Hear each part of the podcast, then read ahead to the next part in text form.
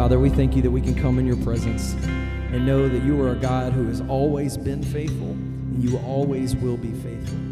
You're the God who takes the graveyards and you turn them into gardens. You're the God who redeems the broken situation. You're the God who's taken us from brokenness and you brought us into life. And we're so thankful that we get to serve a mighty, mighty God. We thank you for all you've done in our lives. We thank you for redeeming us and bringing us. We thank you for your mercy and your grace. God, you're so good. Thank you for the goodness of God. God, we pray that you'd speak to our hearts this morning as we hear your words spoken to us. God, do what you need to do in us. We love you and we ask these things in Jesus' name. Amen. Amen. Matthew chapter 16. Today we're going to look at the next experience that Jesus had with his disciples. We saw two weeks ago the great confession of Peter when Jesus asked Peter a personal question, he asked the disciples, Who do people say that I am? And Peter answered, You are the, you are the Christ, the Son of the living God. And of course, Jesus commended Peter for that. And Jesus said, You didn't come by that by yourself, but the Father has revealed that to me. And he spoke to him about he will have the, he will have the keys of heaven. He spoke to him that he would, he would uh, see the church built on the rock of Jesus, that Jesus is the rock. And then um, they will see that. Uh, uh, the gates of hell uh, will not prevail against the church. And, and we go from that great climax, that, that great, just wonderful victory experience there at Caesarea Philippi. And Jesus began after that time to teach more and more that he would go to Jerusalem, that he would suffer at the elders and the leaders of, of uh, the chief priests and the scribes and that uh, he would be crucified, he would die, and he would rise from the grave. And Peter wanted nothing to do with that. And Peter said, We're not going to let that happen to you. We're going to get in the way. We're not going to allow you to die. We're going to take care of you. And then Jesus says, Get behind me, Satan. You are a hindrance to me. You're in the way. And Jesus said to Peter that you're listening to the things of man and not the things of God. And, and you're off you're, you're, you're off target here, Peter. You're in the way of God's plan. And so now we pick up the story, the result of Peter's uh, not understanding, the result of Peter's uh, believing that he was going to do the right thing, and the right thing obviously was the wrong thing because it was in the way of God's plan.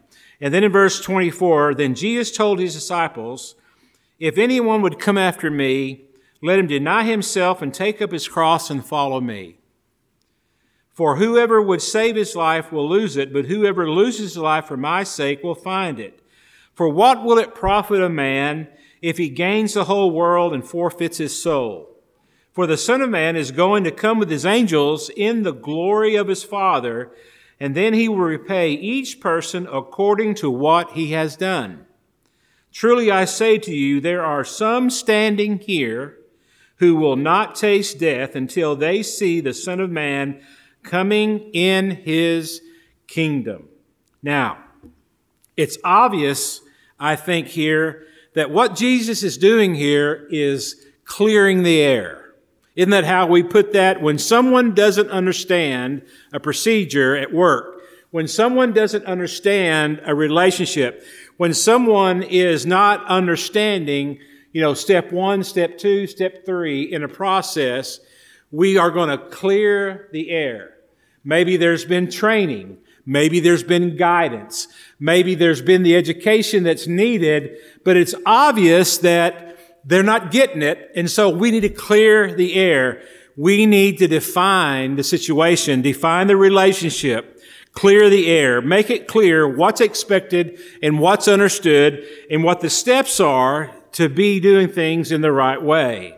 And so I think that what you have here is Jesus hearing Peter say, no, no, no, no. We're not letting you die. We're going to get in the way of that. We're going to prevent you from dying. And, and Jesus seeing that this disciples need to have things clearly explained. And so Jesus tells his disciples and clears the air with, if anyone wants to come after me, you got to understand this, Peter.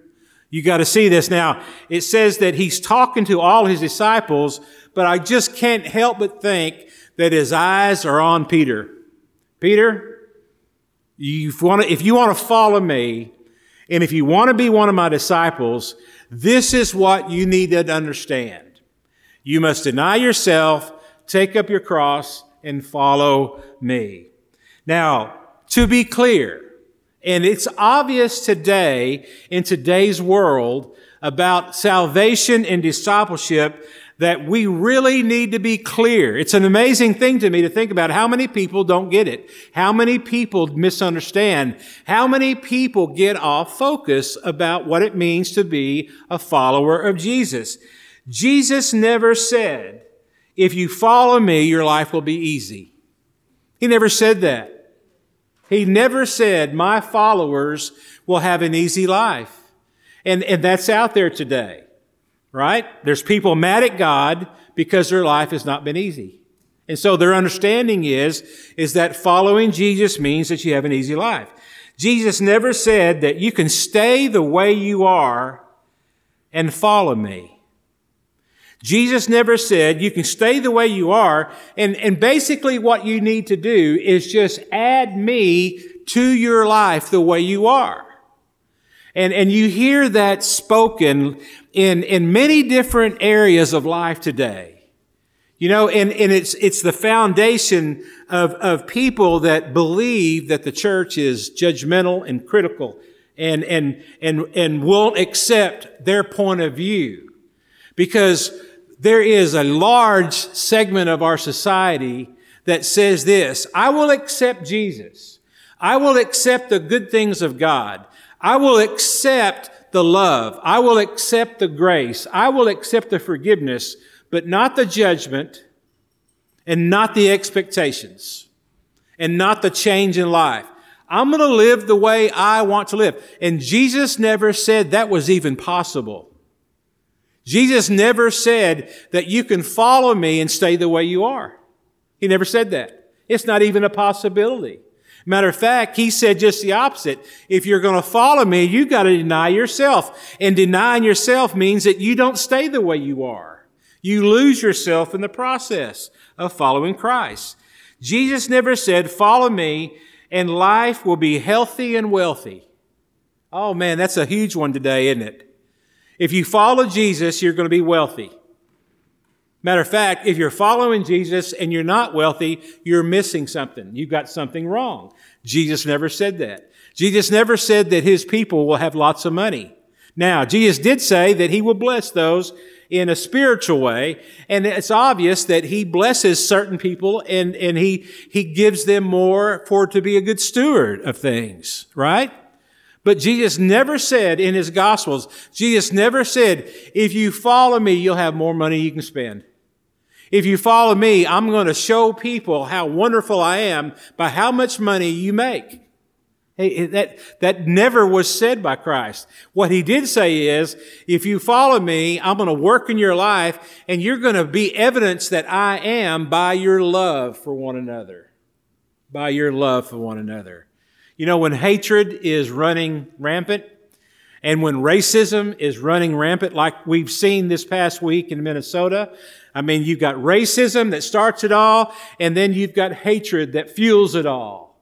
And you look at that and you go, man, where is the love at? Where is love? I guarantee you that somewhere in the midst of that, there's love at work.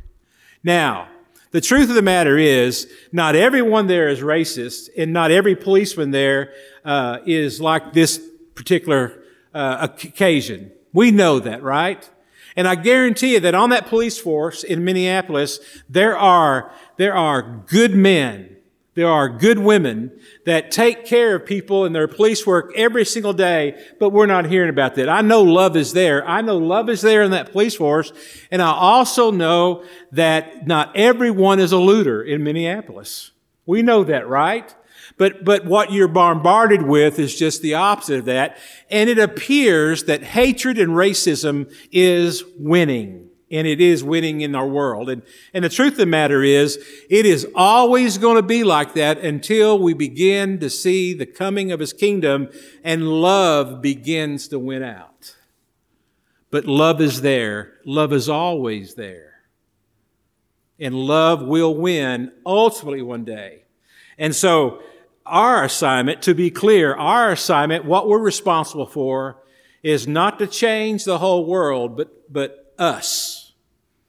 We change where we're at. We don't have racism. We don't have hatred. We don't have that, that spirit in us that accomplishes what we've seen this week up in Minneapolis. Because that's not who we are. We are different. There's a change that happens in us. Jesus never said, Follow me and I will be your panacea. He never said that. A panacea is the cure for every disease and difficulty. You know, if you'll follow Jesus, you won't get sick. That's not true. If you follow Jesus, you might get sick. If you follow Jesus, you may have problems of every kind. There's no escaping that. Jesus is not a panacea. What Jesus does is he demonstrates his presence through problems and difficulties and disease and, and tribulations and trials. That's what Jesus does. And so we understand to be, to be clear about what Jesus did say, we need to be clear about what Jesus didn't say. And, and I think those four things is on the mind of, of many, many folks around. That's their idea of what it means to be a follower of Jesus. But what Jesus did say, and we need to be clear about this, he said, if you're going to come after me, if you're going to follow me, here are the three things that's got to be experienced in your life. The first thing is you must deny yourself. Now, the interesting thing about the word deny here, it's the exact same word that Jesus used to describe Peter's denial of Jesus. Same word. And so Peter denied Jesus three times the rooster crowed. Now, he disowned Jesus. Are you with him? Do you know him? Have you spent time with him? He says, no, I have not. I do not know him. I am not part of him. I don't have any participation with him. You can't blame me from being with him. I'm not like him. I'm not with him. I, I, I am not a follower of his. Peter denied Christ. That's the way we deny ourselves. We literally disown ourselves. Now, everything about self must be disowned for Christ. That's what Jesus says. We must deny ourselves. So here it is. It's what Jesus wants, not what we want. It's how Jesus wants us to live, not how we want to live. It's how Jesus wants us to think, not how we want to think. Do we forgive? The answer is always yes. Why? Jesus said so. We have denied ourselves. But I just don't believe I can, I can forgive so and so. I don't believe that I should forgive so and so. When we say those kind of things, we are not denying ourselves. Jesus has said that we are to be good stewards. We said, no, no, no, I'm going to do it the way I want to do it. Nope. You, if, if you are going to follow Christ, you must deny yourself. Our time is not our own. Our circumstances are not our own. Our ideas are not our own. Our passions are not our own. Our goals are not our own. Here are my goals, and here are the goals I have for Christ. You can't have two sets. You can't be separated by the fence. You can't straddle the fence. Jesus said, you must deny yourself. Paul understood what it meant to deny himself, and he said in Galatians 2.20, it is no longer I who live, but Christ who lives in me. We are to deny ourselves. The second thing that Jesus said here is, we are to take up his cross. Now this is really misunderstood. This is clearly uh, seen as different things among people. But, but, but I think that it's clear here what Jesus is saying is, we need to be completely clear about this. To take up his cross does not mean that we are going to be willing to put up with difficult people. Right? How, how many of you have difficult people in your life? Raise your hand. I want to see some participation. We got two or three with a little difficult people in their life? Sure.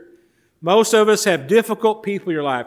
How many times have you heard yourself say, how many times have you said this? How many times have you heard this? Man, it's, I bet it's hard putting up with him all day. I bet it's hard putting up with her at work. Man, you know, that, that sour pickle person over there, I bet that's hard to deal with. It's my cross to bear. That's not the meaning of Jesus' words here. That's not the, the meaning. I've been married 38 years. It's Susan's cross to bear.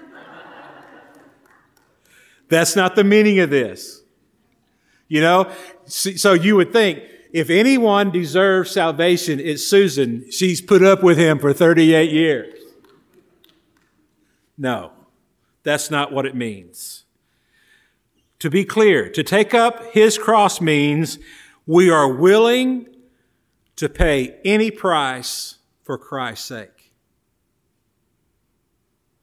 Boy, we've lost sight of that, hadn't we? If we are going to follow him, we must be willing to pay any price for Christ's sake. Any price. That's what it means to take up the cross. What was his cross? Death, pain, torture, ridicule. We must be willing to take on any price for Christ's sake. That means being completely selfless. That means suffering for Christ. That means allowing all of our circumstances to be a blessing to other people. That means we don't own our circumstances. That means we don't own our plans. That means that our way is never what we seek after, but His way. And whatever that means, for some of us, it may be a fairly level playing field. For others of us, it's really a steep down, down uh, uh, hill. It's difficult. It's painful. But it's what we do. It's who we are. Jesus says, if you're going to follow me and receive the good things that I'm going to give for you, you must deny yourself and you must be willing to take up your cross to pay any price. And then he says, and follow me. Follow me means obedience simple obedience. We simply live the way Jesus desires us to live. And so you can't stay the way you are. The way you are doesn't measure up. The way you are is not what He wants from us. It's not our, our flesh that He wants us to, to, to exhibit in this world, but it's His life through us.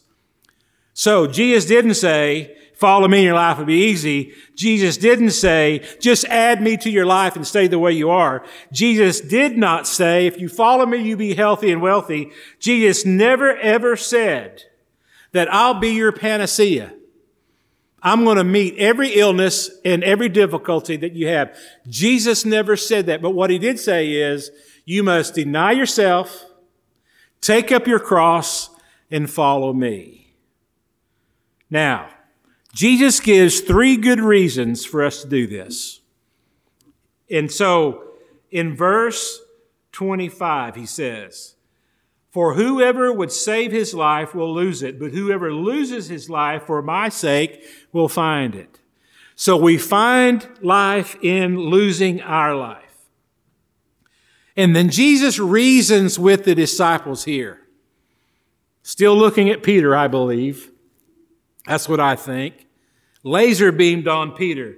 Peter, you of all the guys here, you're the one that's got to really understand this. For what will it profit a man if he gains the whole world and forfeits his soul?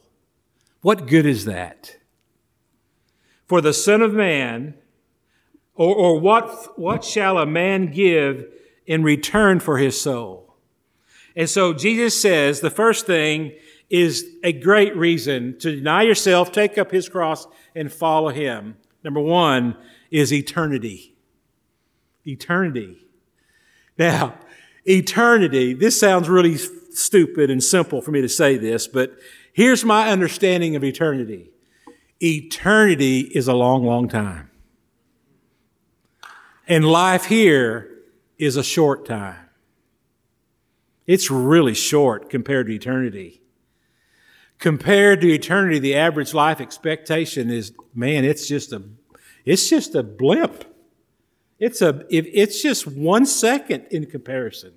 It's not long at all. Now, what good is it, he says?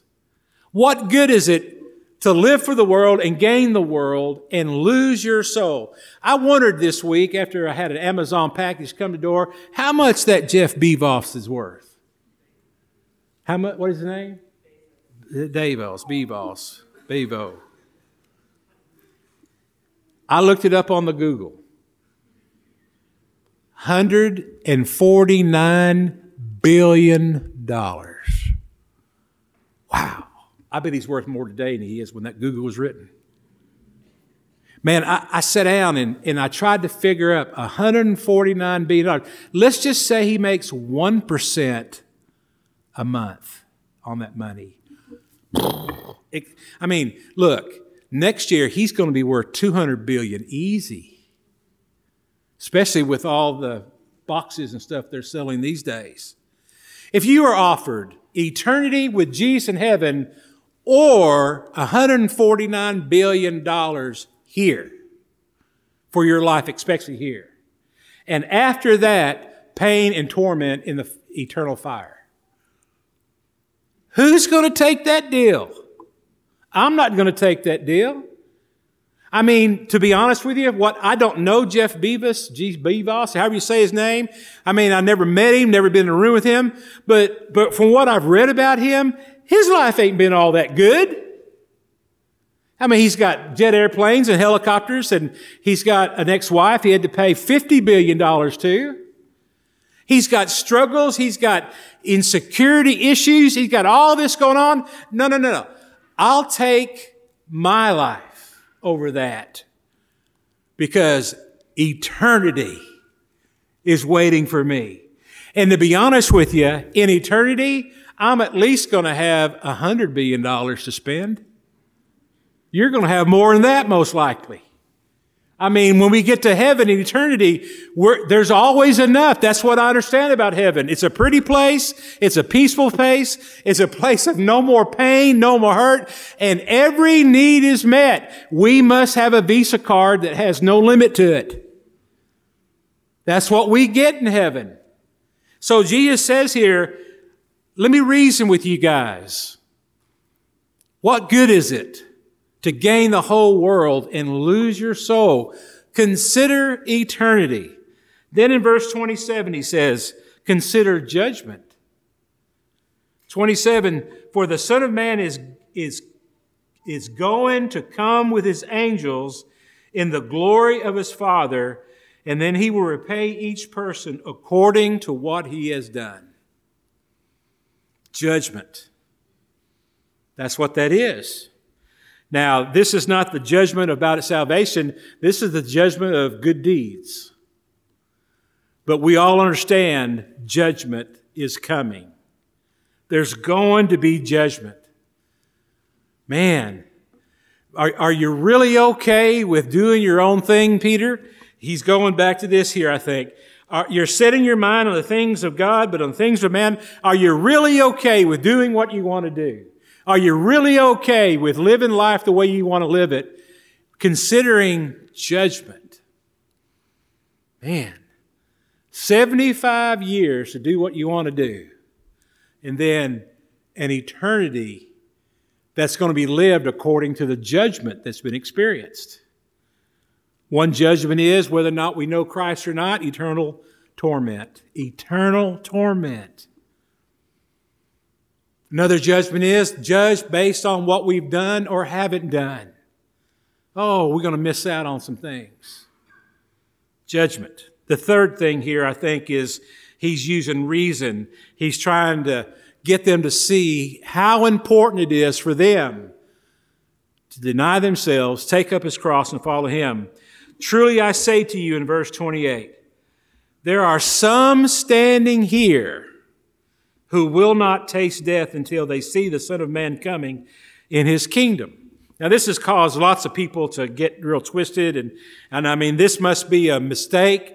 This shows that Jesus is not the Messiah because these guys didn't die, and Jesus has not returned yet. The second coming has not come and, and his full kingdom has not been revealed yet. And they get all upside about that, all ups, upside down about that. But obviously, that Jesus is teaching us here based on the, the what's just happened, right? What's just happened is Peter got it right, then Peter got it wrong. And Jesus is just making it clear to them. He wants the disciples to know for sure the truth. Make sure there's no misunderstandings with that. What happens right after that? The transfiguration. And in the transfiguration, what happens is they see Jesus being completely glorified kingdom is presented. Kingdom of God is demonstrated. You got Moses and Elijah before Peter, James, and John, and there's a glow, there's an energy, there's something going on with them. They have that kingdom experience taking place. And what does hap- what happens to Peter, James, and John up there? The Heavenly Father says, listen to him. Listen to him. You see the kingdom. Moses, Elijah, Jesus. You're seeing the kingdom. Some of you will not taste death before you see the Son of Man coming in his kingdom. Look at his kingdom, Peter, James, and John. See what you're living for. See what Jesus is dying for. And his kingdom was manifested before them. The third reason to believe in God, to trust in Christ, to deny yourself, to take up your cross and follow Him is His kingdom, His power, His authority, His goodness, His changing hearts, His encouraging people, His kingdom that the gates of hell will not prevail against. His kingdom, the activity of the church when it's being done in faith and when Jesus is at the head of the church. The experiences that God's people have through His kingdom. And so Jesus says, you must deny yourself, take up your cross and follow me. Here's three reasons. Consider this. Eternity, judgment, and the kingdom. Oh, you don't want to miss out on the kingdom. You don't want to miss out on the kingdom. Lord, help us to hear, help us to know, help us to understand clearly what you have said about if we're going to come after you, if we're going to follow you. I pray, Lord, that your will be done in our heart today. I pray, Lord, you'll speak to those who need to receive you. I pray, Lord, you'll speak to those brothers and sisters who need to be encouraged in their walk with you. I pray, Lord, for any misunderstandings that some of our brothers and sisters have about what it means to follow you. And maybe, Lord, they've been misled by the by temptations, they've been misled by feelings, they've been misled by wants. Well, however the misleading has happened, we just pray, Lord, that you will speak clearly to all of our hearts and we will understand the Lord's words here about it, what it means to be your follower. In Jesus' name I pray. Amen.